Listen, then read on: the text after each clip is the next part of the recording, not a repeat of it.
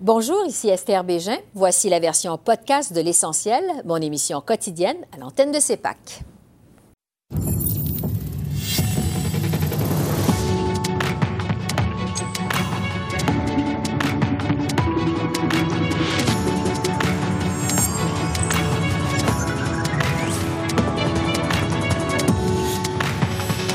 Ce soir, les libéraux promettent près de 10 milliards pour éliminer des listes d'attente en santé.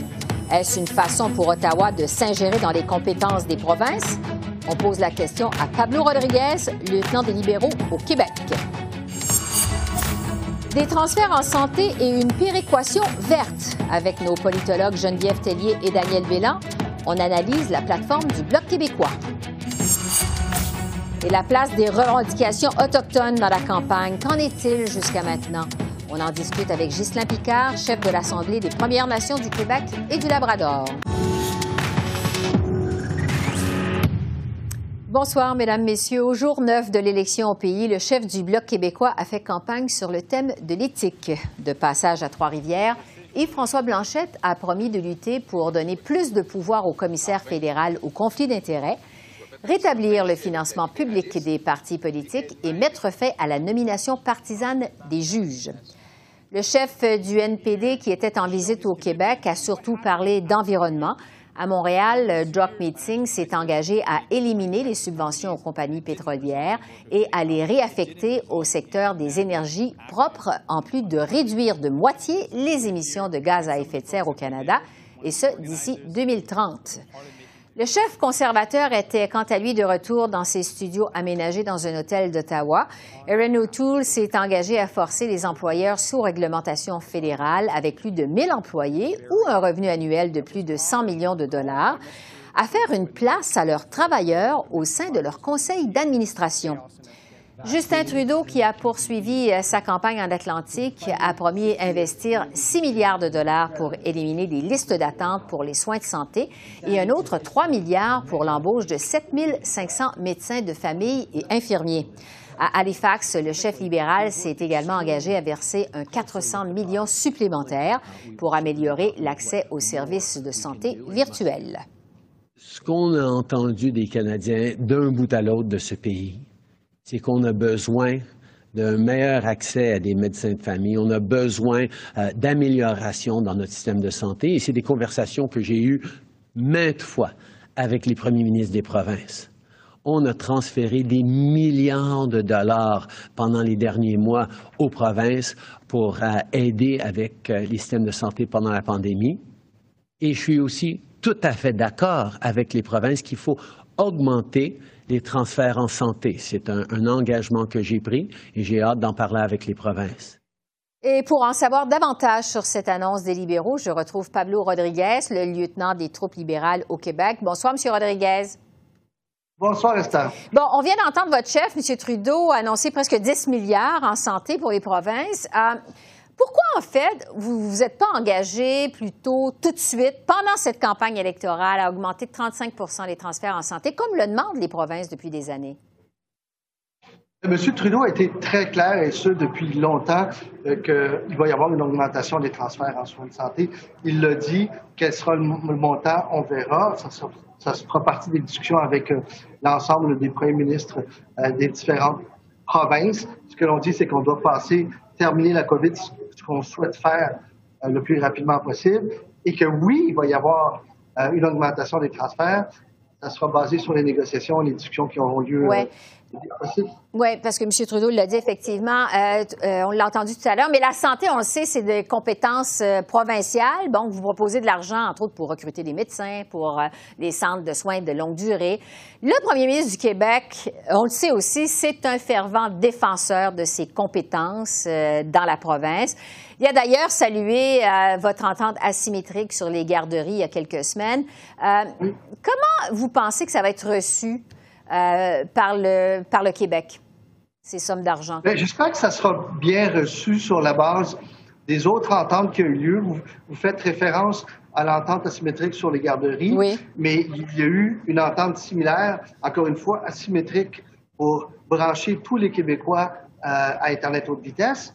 Il y a une autre entente asymétrique avec Québec sur le logement social. Euh, je le sais parce que j'ai participé aux négociations dans, dans, tous les cas comme lieutenant euh, du Québec. Et nous, on espère que ça pourra prendre la même, la même direction, c'est-à-dire s'asseoir. Nous, on n'est pas là pour dire à Québec quoi faire. Ce que l'on souhaite, c'est faciliter l'accès aux soins de santé, faciliter l'accès euh, aux médecins de famille. Donc, on n'est pas là pour dire quoi faire ou comment faire avec la On veut faire un partenariat comme on a réussi à le faire dans, dans d'autres domaines. Mais sur les presque 10 milliards d'aujourd'hui, le chef du Bloc québécois a déjà critiqué votre annonce. Bon, vous accuse de vous ingérer dans les champs de compétences du Québec. Si vous imposez comme ça des conditions pour l'argent en santé, est-ce que ça pourrait se diriger vers un affrontement entre Québec et Ottawa, entre M.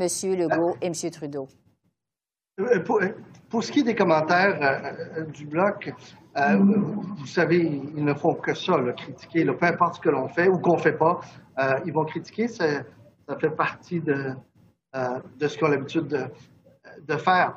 cela dit, les relations avec le gouvernement du Québec sont, très bonnes. la dernière élection, c'était un peu plus difficile parce qu'on ne se connaissait pas on se connaissait pas, c'était pas nécessairement naturel de travailler ensemble. Mais là, ça fait deux ans qu'on a eu l'opportunité de se rapprocher, de réaliser qu'on a beaucoup d'objectifs en commun. C'est clair qu'on s'entend pas, surtout on s'entendra jamais. Surtout, c'est la nature même de la fédération. Et c'est normal, c'est sain. Mais est-ce qu'on s'entend sur euh, les grands enjeux, les grandes priorités? Oui. Et je suis convaincu qu'on sera capable d'arriver à des négociations. Bon. Euh, je veux vous entendre sur votre plateforme électorale, euh, le Parti libéral. En fait, vous êtes le seul parti à ne pas avoir encore dévoilé votre programme de campagne. Il y a des médias qui rapportaient en fin de semaine que vous êtes à la recherche de grandes idées. Est-ce que vous étiez prêts, les libéraux, finalement, à vous lancer en campagne électorale? ça, ça, les médias qui, qui ont dit ça, je ne sais pas d'où ça vient, je vais qualifier ça d'absolument ridicule. Ça l'est ridicule puisque, euh, vous le savez, je siège euh, au cabinet, je suis co-président de la campagne pour le Québec, j'ai travaillé sur la plateforme. En fait, c'est presque avoir trop d'idées. On, on, en a énormément, des grandes, des petites, des, plus ambitieuses, des moins ambitieuses, des plus chères, des moins chères. Il y en a énormément euh, et on a une plateforme qui va être extrêmement solide. Je n'ai aucune idée d'où origine ce commentaire. je peux vous assurer qu'on a une plateforme complète qui va être dévoilée sous peu. Mais c'est plutôt rare qu'on dévoile une, plateforme en début euh, de campagne comme ça, le tout d'un coup. D'autres partis ont décidé de le faire. Nous, on fait des annonces graduelles qui font partie d'un plan et on dévoile ce plan-là euh, de, façon quotidienne. On a parlé de ce qu'on souhaite faire pour les PME, de ce qu'on souhaite faire en santé, vous y avez fait référence, de ce qu'on souhaite faire pour aider nos, familles de jeunes enfants, et en particulier les femmes, euh, au, niveau des l'appui aux garderies, l'entente qu'on a avec Québec notamment. On a dit ce qu'on souhaitait faire au niveau de la culture. On va payer pour les sièges qui doivent rester vides dans les salles de spectacle à cause de la COVID. Donc, mm-hmm. on a une série de mesures qui font partie d'un plan global et l'ensemble du plan euh, sera déposé bientôt. Sous peu, comme vous dites. Ah, ça m'amène, Pablo Rodriguez, à vous parler des sondages. Il y a un sondage Nanos qui nous montre en fin de semaine que l'écart se resserre entre les libéraux et les conservateurs. En fait, les troupes de M. O'Toole se rapprochent de vous à l'échelle nationale. Euh, est-ce que vous êtes satisfait de votre début de campagne électorale jusqu'à maintenant, les libéraux? Oui, oui, parce qu'il fallait. Euh, je pense que ce que l'on fait là est un geste profondément démocratique. Vous savez, ça fait euh, près de 17-18 mois que, l'on gère au quotidien. Là.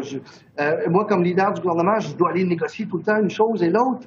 Et, et ça a été, je pense qu'on a très bien réussi. C'était pas parfait, mais je pense que le gouvernement du Canada a fait une bonne job, euh, comme on dit. Mais là, on a une capacité d'avoir un peu de recul, de demander aux Canadiens comment ils veulent sortir de cette crise, vraiment, qui ils veulent pour les diriger pour sortir de la crise. Ensuite, comment ils veulent sortir de la crise, de, de, comment terminer de gérer la pandémie, puis ensuite, comment passer à la relance. Je pense que c'est un choix fondamental sur lequel doivent se prononcer les gens. Les gens ne se sont pas prononcés sur tout ce qui a été fait dans les derniers du mois parce que la pandémie n'existait pas à la dernière élection. Alors, on a, un peu de recul. Profitons-en, nous sommes une grande démocratie, consultons les Canadiens sur le choix. Bon, euh, il ne reste pas beaucoup de temps, mais je veux vous entendre sur la controverse sur les médias sociaux, les conservateurs qui ont déposé une plainte formelle auprès d'Élections Canada contre les libéraux, contre vous, parce qu'ils jugent que vous avez euh, altéré une vidéo d'Erin O'Toole et violé de cette façon-là la loi électorale. Sur le compte Twitter de Mme Freeland, Christia Freeland, il y a d'ailleurs euh, une inscription qui ajoute euh, qui a été ajouté par Twitter et qui, euh, qui, qui, qui mentionne qu'il s'agit de désinformation. Est-ce que les libéraux ont voulu tromper la population?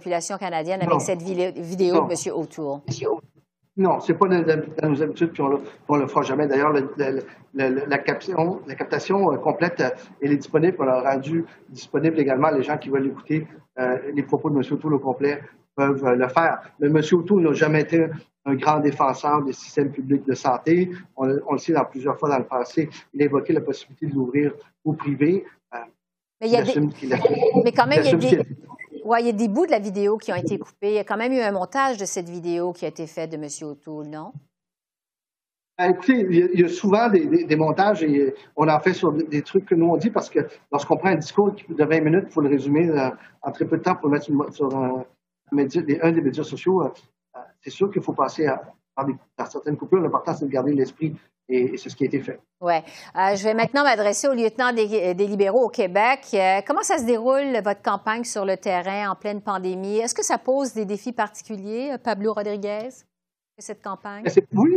En fait, tout ce qui vient avec la pandémie est, nouveau. Hein. Vous savez, euh, lorsqu'on a fait campagne, je le disais tantôt, en 2019, le mot pandémie ou et COVID n'existait pas. le vocabulaire le COVID, on ne sait pas on ne savait pas ce qui allait nous arriver et il a fallu se virer de bord vite, comme je l'ai dit tantôt, prendre des décisions. Je pense que M. Trudeau l'a fait avec beaucoup de courage, de détermination. On l'a fait aussi en collaboration. Moi, j'ai travaillé souvent avec euh, les partis de l'opposition, mais malheureusement, leur collaboration initiale a laissé place plutôt à, la partisanerie vers, vers la fin. Ça, c'est dommage. Mais pour le reste, euh, on fait énormément d'appels, je dirais beaucoup plus d'appels euh, qu'avant, peut-être plus d'appels que de porte-à-porte. Ouais. les gens répondent, les gens répondent bien ici. Euh, on sait qu'au Québec, on s'attend surtout à une bataille entre les libéraux et les bloquistes. Quels vont être les enjeux ou quels sont les enjeux les plus importants pour les Québécois dans cette campagne, selon vous? Ben, je pense que la façon dont on a géré la pandémie donne une certaine crédibilité au gouvernement du Canada, au gouvernement libéral, pour être évalué là-dessus puis pouvoir continuer, euh, si possible, euh, le combat contre, la, contre, la, COVID. Mais il y a une différence fondamentale entre euh, le, Parti libéral et le Bloc québécois. C'est que le Bloc québécois, le Bloc nous dit, ben, on va élire des Québécois pour aller à Ottawa demander. Et nous, on dit, non, non, non, on va élire des Québécois pour aller à Ottawa pour décider. Pablo Rodriguez, lieutenant des troupes euh, libérales au Québec. Merci beaucoup d'avoir pris de ce temps dans votre local de campagne où on a éprouvé un peu de problèmes de son. Mais merci beaucoup euh, pour, votre, pour votre temps. Merci, au revoir. Merci. Merci pour le temps accordé. Au revoir. Et contrairement aux libéraux, le Bloc québécois a déjà dévoilé sa plateforme électorale. Il l'a fait ce dimanche. Ce sera d'ailleurs notre principal sujet d'analyse avec nos politologues en résidence, Geneviève Tellier et Daniel Bélan. Bonsoir à vous deux. Bonsoir. Avant de parler de la plateforme du Bloc, euh, bon, on vient d'entendre le libéral Pablo Rodriguez euh, qui euh, nie en quelque sorte, les informations voulant que Justin Trudeau soit à la recherche de grandes idées pour relancer euh, sa campagne. Pourtant, les libéraux sont les seuls là, à pas encore euh, avoir dévoilé leur plateforme électorale depuis le début de la campagne. Geneviève, qu'est-ce qu'il faut en penser? Bien, ils se sont fait un peu doubler. Normalement, c'est vrai, les partis attendent euh, une ou deux semaines avant de dévoiler leur plateforme électorale. Puis ce que je crois comprendre aussi, c'est que c'est difficile d'arriver avec une proposition chiffrée parce qu'ils veulent la faire valider par le directeur parlementaire du budget qui n'a pas pu travailler euh, avant le déclenchement de la campagne électorale, donc qui doit euh, mettre les bougies doubles, j'imagine. Et donc, les libéraux sont un peu à la traîne. Et j'ai l'impression que les conservateurs et le NPD les ont un peu pris par surprise. Ils ne s'attendaient pas à ce qu'ils dévoilent eux-mêmes si rapidement la plateforme. Et donc là, il y a de la pression et effectivement, le discours qu'on entend, c'est ben vous n'avez pas d'idée. J'imagine qu'ils en ont, sinon ils n'auraient pas déclenché la campagne. Mais comme ils n'ont pas de plateforme, ben, c'est difficile pour eux de dire oui, j'en ai, mais attendez. Et donc, il commence à avoir de la pression mm-hmm. sur les libéraux. Euh, Daniel, il y a plusieurs qui se demandent si les libéraux finalement étaient prêts à se lancer en campagne électorale. Quel est votre avis là-dessus? Ben, la première semaine était très laborieuse pour les libéraux, puis ça n'a pas aidé que Justin Trudeau ait voir la gouverneure générale la journée où Kaboul est tombé parce qu'on parle aussi beaucoup depuis une semaine de mm-hmm. ce qui se passe en Afghanistan et des critiques quand même envers la, gestion de ce dossier-là par le gouvernement. Et là, ça, et en plus du fait que, comme euh, Geneviève l'a dit, les libéraux se sont fait doubler en matière de, propositions concrètes, de plateformes, je pense que euh, c'est ça a été une semaine difficile. Donc, il faut vraiment que les libéraux tournent la page et le plus rapidement possible présentent de grandes idées, de grandes propositions parce que jusqu'à maintenant, je pense qu'ils ont eu la pire campagne des, euh, hmm. des quatre partis principaux dans la course. Bon, parlant des propositions, justement, je vous entends sur la plateforme électorale du Bloc québécois qui a été dévoilée dimanche. Le Bloc euh, qui veut, bon, des transferts en santé, aider les aînés, s'attaquer à la pénurie de main-d'œuvre. Il y a beaucoup de choses, finalement, dans cette plateforme. Geneviève, euh, d'abord, est-ce que vous y avez trouvé quelque chose de neuf dans la plateforme du Bloc québécois? Pas vraiment. C'est surtout les mêmes euh, thèmes parce qu'évidemment, le Bloc défend, euh, défend le Québec. Alors, tout ce qui touche le Québec, dont on entend parler depuis euh, plusieurs années, ben, le Bloc se, porte à la défense de ces thèmes-là. ce que j'ai vu un petit peu plus nouveau, c'est la question du CRTC. il y avait eu, il y a eu le projet de loi qui a été adopté pour modifier un peu toute la question du numérique, puis comment le CRTC peut superviser, superviser cette, ce, ce domaine-là, toutes les télécommunications, la télédiffusion aussi. Là, le Bloc dit ben, il faudrait un CRTC québécois et non pas un CRTC canadien. Mais c'est dans la même lignée de ce qu'on connaît depuis le début, c'est-à-dire euh, donner les, responsabilités euh, aux provinces, surtout au Québec, décentraliser la fédération, euh, donner plus de pouvoir, d'argent, etc. à Québec. Euh, donc, pas vraiment de nouvelles propositions dans son ensemble. Si ce n'est, je vous dirais que j'ai trouvé que la question de l'environnement, c'était peut-être le thème qui était le plus poussé, où il y avait le plus de propositions concrètes pour la suite des choses, alors que pour les autres thèmes, c'est dire, ben, regardez, nous, c'est ça qu'on a fait les deux dernières années, ça a porté fruit, on va continuer. Un peu ce discours-là qu'on entend de la part du Bloc. Daniel, votre impression générale sur la plateforme du Bloc québécois? Ben, je pense probablement, il faut dire, c'est une plateforme de 29 pages, euh, celle des conservateurs, 168 pages, beaucoup plus détaillée chez les conservateurs. La différence, évidemment, entre les conservateurs et le Bloc, c'est que le Bloc n'aspire pas à former un gouvernement, euh, ne formera pas de gouvernement. Ils ont seulement, de toute façon, 78 candidats dans les comtés au Québec seulement. Donc, c'est pas le c'est pas le, la plateforme d'un parti qui qui s'attend ou qui espère prendre le pouvoir. Donc, c'est très différent comme plateforme. Euh, eux, les chiffres, évidemment, bon, euh, ce qui est le plus important sur le plan budgétaire, c'est la santé, où ils disent qu'on doit donner aux provinces ce qu'ils ce qu'elle demande, y compris donc euh, le Québec avec François Legault, ça serait euh, vraiment 28 milliards de dollars, là, donc c'est beaucoup d'argent. Euh, mais en général, c'est vraiment un, objet différent que la, plateforme des, des, conservateurs ou même celle du NPD. Mm-hmm. ce qui est important, c'est la préface, le texte d'Yves François Blanchet au début qui dit le Québec est mieux servi dans un contexte gouvernement minoritaire où le bloc a plus de pouvoir pour veiller aux intérêts du Québec. Et je pense que le message important de cette plateforme-là et le message principal de la campagne du Bloc jusqu'à maintenant, c'est que donnez pas aux libéraux la majorité. Le Québec est mieux servi dans un gouvernement parlement minoritaire lorsque euh, le Bloc a plus de, pouvoir pour veiller aux intérêts du Québec. Sur l'environnement, le Bloc veut entre autres exiger la fin des subventions aux énergies fossiles et même créer une péréquation verte pour récompenser les provinces qui luttent euh, de façon efficace contre les changements climatiques. Geneviève, est-ce que ça tient la route, cette euh, proposition-là? Est-ce que c'est possible de mettre en place une péréquation nouveau genre? Euh, tout est possible, mais ça ne sera pas accepté. Alors, euh, effectivement, il y a des provinces qui vont gagner, puis d'autres qui vont perdre. Puis, la, la plateforme du Bloc, c'est une charge frontale vis-à-vis les provinces de l'Ouest et vis-à-vis le Parti conservateur. Ça, on ne se le cachera pas. Donc, il n'y a aucune proposition environnementale qui va plaire à l'Ouest canadien, sauf peut-être un passage où on veut faire la transition vers les énergies vertes. Alors là, il y a peut-être quelque chose pour faire la transition dans l'Ouest. Mais la question de la péréquation verte, non. Euh, Jason Kenney et les autres premiers ministres dans l'Ouest en voudront certainement pas. ça va être un thème qui va diviser le pays. Alors, euh, même pour un gouvernement fédéral comme, qui serait néo-démocrate ou libéral qui penserait un peu à, ce genre de proposition-là, je pense que ce ne serait pas envisageable parce que justement, ce serait trop polarisant là, sur la scène canadienne. Ah, le Bloc fait aussi euh, plusieurs autres propositions, notamment celle de suspendre la prestation canadienne de relance économique. Euh, Daniel, c'est un programme qui, était, qui est très populaire au Québec. Est-ce que ça pourrait nuire au Bloc québécois en campagne? C'est-à-dire, on veut la, suspendre, mais temporairement, et ensuite la réactiver. Ça dépend de la, situation sur le terrain en matière de pandémie.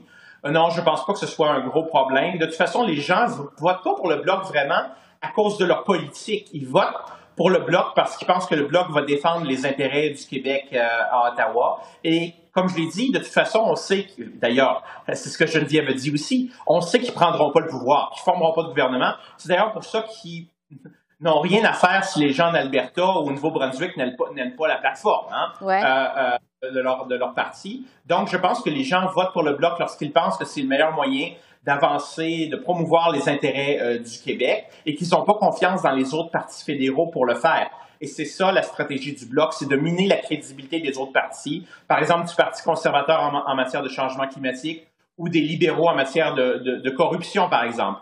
Donc, euh, c'est leur, leur, stratégie et euh, ça a porté fruit la dernière fois en 2019 on va voir si ça fonctionne encore en, 2021. Oui.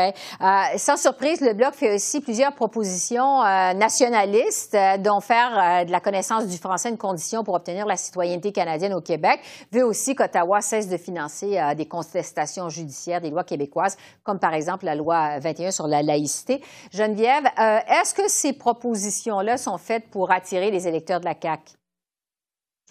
Oui, jusqu'à un certain point, c'est pour aller chercher le sentiment nationalisme au Québec. Et effectivement, il, est présent chez une bonne euh, partie des électeurs caquistes. Puis effectivement, le Bloc va essayer un peu de surfer, pardonnez-moi l'anglicisme, de surfer sur la vague caquiste parce que en ce moment, je pense que le premier ministre le plus populaire au Canada, c'est François Legault. Et euh, vous vous rappelez peut-être qu'il y a deux ans, quand François Blanchette est arrivé à la tête du Bloc, on prédisait des flamèches entre les deux, puis une mauvaise conciliation ou une mauvaise collaboration entre les deux. Pour l'instant, ça va relativement bien, mais il s'agit que François Legault dise quelque chose euh, qui soit en contradiction avec ce que propose le Bloc. Et là, ça pourrait être un peu plus difficile pour le Bloc. Alors oui, on essaye d'aller chercher les, les appuis nationalistes. Euh, et, on ressort les mêmes thèmes qu'on a ressortis depuis deux ans, je vous dirais, mm-hmm. à ce sujet-là. Oui. Euh, un mot en terminant sur euh, une autre proposition du bloc, du bloc, celle d'abolir la loi sur les Indiens pour la remplacer par des traités négociés de nation à nation. Daniel, est-ce que ça vous surprend, cette proposition du bloc? Qu'est-ce que vous en pensez?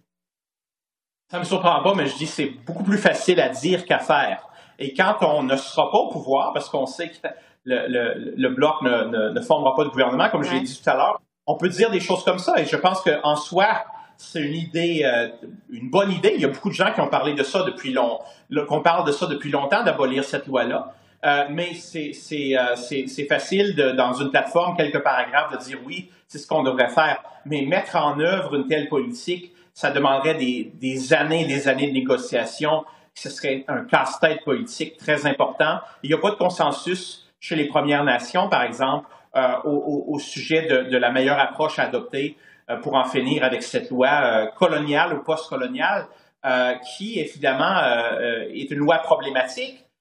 mais, mais la remplacer, on la remplace par quoi exactement? Oui, des ententes. Bon, mais qu'est-ce qu'il va y avoir dans ces ententes-là exactement? ça, c'est la, la, question à, à, 100 millions. La grande question. Ça fait le tour euh, donc de l'essentiel des propositions du Bloc québécois. Geneviève et Daniel, merci beaucoup. On vous retrouve lundi prochain. Merci. Merci, au revoir. Au revoir. Merci, au revoir. Pour poursuivre justement sur les enjeux des peuples autochtones et les engagements des différents partis depuis le début de la campagne électorale, je retrouve maintenant Ghislain Picard, qui est chef de l'Assemblée des Premières Nations du Québec et du Labrador. Bonsoir, M. Picard. Bonsoir, Mme. D'abord, votre réaction sur cette proposition du Bloc québécois d'abolir la loi sur les Indiens pour la remplacer par des traités euh, négociés de nation à nation. Est-ce que c'est une bonne idée, selon vous? Ben, écoutez, d'abord, c'est sans surprise. Hein. Euh, c'est pas la première fois qu'on suggère la chose de, remplacer la loi sur les Indiens par une autre type de relation. Mm-hmm. Euh, de toute évidence, euh, la notion de nation à nation au Québec résonne autrement que dans le reste du, pays. Mais en même temps, on, remplace la loi sur les Indiens par quoi? C'est la, la, deuxième question qui se pose. Elle est extrêmement importante et nous, notre, euh, notre démarche avec le gouvernement fédéral vise à accorder beaucoup plus de pouvoir à nos communautés, des pouvoirs de gouvernance, euh, des pouvoirs de gouvernement essentiellement, euh, et graduellement se défaire de la loi sur les aides. C'est pas quelque chose qui se fait du jour au lendemain. Mm-hmm. euh, c'est, prend un processus euh, qui, avec, avec lequel les communautés pour qui c'est destiné euh, seront euh, confortables et à l'aise. Donc, euh, je pense que ça implique beaucoup de choses et il faudra de toute évidence en, discuter de façon, de façon profonde. Oui. Sur la campagne électorale de façon plus générale maintenant. Évidemment, tout le monde été marqué par les découvertes de restes d'enfants autochtones morts dans les pensionnats au pays. On se rappelle que Justin Trudeau avait aussi annoncé 83 euh, millions pour aider aux fouilles, mais c'était juste avant le déclenchement de la campagne électorale. Euh, est-ce que vous trouvez que ces découvertes, ça prend assez de place depuis le début de la campagne électorale? Ben, on, peut euh, relier ça à la, question, à la grande question de la réconciliation. Euh, une chose qui est claire, à mon avis, c'est que les enjeux autochtones, de façon générale, euh, deviennent, sont devenus de plus en plus incontournables. Et, euh, à mon sens, ça oblige les partis à se prononcer sur ces questions-là, tous les partis d'ailleurs. Mm-hmm. Et on l'a vu la semaine dernière, M. O'Toole s'est avancé sur l'idée d'un contrat avec les Québécois et les Québécoises. et on a sauté sur cette occasion-là pour dire, OK, pourquoi pas un contrat avec euh, les premiers occupants ici au Québec, euh, donc les premiers peuples, euh, Premières Nations et Inuits. Et je pense qu'il faut, on est encore dans une situation où il faut faire des rappels qu'il y a également ces enjeux-là et les découvertes, évidemment, auxquelles vous faites référence à partir de Kamloops jusqu'à Kawessis et ailleurs, parce que les chiffres continuent d'augmenter. C'est plus de 6 000 maintenant à l'échelle du pays. Et euh, c'est très clair que ça prend, euh, ça prend un plan, ça prend un processus pour permettre d'un côté la guérison, mais permettre aussi pour les communautés qui seraient intéressées de, faire les fouilles nécessaires. Donc, ça va demander beaucoup d'argent parce que euh, il y aura des sites par centaines là, au pays. Donc, ça, prend un gouvernement qui, sera engagé vers cette démarche-là également. Justement, sur le chef du NPD, Jack Meeting, qui s'est rendu la semaine dernière sur le territoire de la Première Nation à KOSS, en Saskatchewan, sur les lieux euh, de la découverte de tombes anonymes euh, près d'un ancien pensionnat autochtone. Quelle a été votre réaction à cette visite de M. Singh? Ben, ça, démontre beaucoup de sensibilité, hein. euh, c'est-à-dire d'aller vers les gens et de les rencontrer sur place et c'est quelque chose auquel s'attendent la grande majorité des Premières Nations à l'échelle du pays. Quand je parle que les enjeux autochtones devraient être euh, euh, beaucoup plus qu'un sujet de politique au pays, ben c'est exactement à ça que, je fais référence. On, sait déjà qu'il y a une tendance importante du côté des populations autochtones de l'ouest du pays à, prendre part au, au, vote, ce qui est peut-être pas, ce qui est peut-être moins la réalité du côté de, de l'est, mais il en demeure pas moins que les enjeux autochtones, c'est des enjeux de justice mhm. et, de société. Et, pour moi, c'est très clair que, indépendamment des choix que font euh, les peuples autochtones à l'échelle du pays, les partis politiques euh, doivent y trouver une raison pour euh, s'engager réellement. Oui, bon, justement, sur ces enjeux spécifiques aux Premières Nations, euh, bon, il y a eu beaucoup de, choses qui ont été discutées, les conditions de vie dans les communautés, l'accès à l'eau potable. Vous espérez quoi, justement, dans cette campagne électorale qui, fasse l'objet des discussions? Ben, vous, vous, venez de mentionner juste un exemple. on, remonte à 2015, lors de la première élection de M. Trudeau et on, avait euh, consenti à ce moment-là euh, à une promesse importante d'éliminer les abus d'ébullition, euh, la question de l'eau potable dans les communautés. Et on est rendu, bon, six années plus tard, et, il y a toujours des cas qui sont non résolus. Et je me demande ce qu'on attend au juste, parce que la question de l'eau potable, c'est un droit humain, un droit de base qui devrait être réglé. Euh, vous vous souviendrez, il y a une douzaine d'années, peut-être, sinon une quinzaine d'années, la situation de Waterton en, Ontario, hein, un mm-hmm. cas presque similaire, euh, ça s'est réglé le temps de le dire. Comment ça se fait que nos communautés doivent euh, finalement être comme une deuxième considération? L'eau potable, des, droits fondamentaux, le logement, hein, de pouvoir avoir droit à un logement décent, euh, et, encore une fois, on dirait que les peuples autochtones passent au deuxième chapitre. Et, c'est là que devient important euh, la position, le positionnement des différents partis politiques. Comment faire pour assurer le rattrapage au niveau social et économique dans l'ensemble du pays? De nos communautés par rapport à la majorité canadienne. Oui. En terminant, il nous reste quelques secondes. Les Autochtones se sont mobilisés comme jamais pour voter lors des élections de 2011 et 2015. Euh, est-ce que ce sera le cas cette année, selon vous? C'est à prévoir, selon moi. Euh, je pense que les tendances qu'on a vues en, 2015 et plus récemment vont encore à nouveau se manifester. très clairement, les peuples autochtones sont intéressés par l'issue de l'élection, encore une fois cette fois-ci. Ghislain Picard, chef de l'Assemblée des Premières Nations du Québec et du Labrador. Merci beaucoup. Merci. Merci, Mme Bégin. Au revoir. Au revoir. Alors voilà, c'est comme ça qu'on a vu euh, l'actualité de ce jour 9 de la campagne électorale au pays. Esther Bégin qui vous remercie d'être à l'antenne de CEPAC, la chaîne d'affaires publiques par câble. Je vous souhaite une excellente fin de soirée et je vous dis à demain. Au revoir.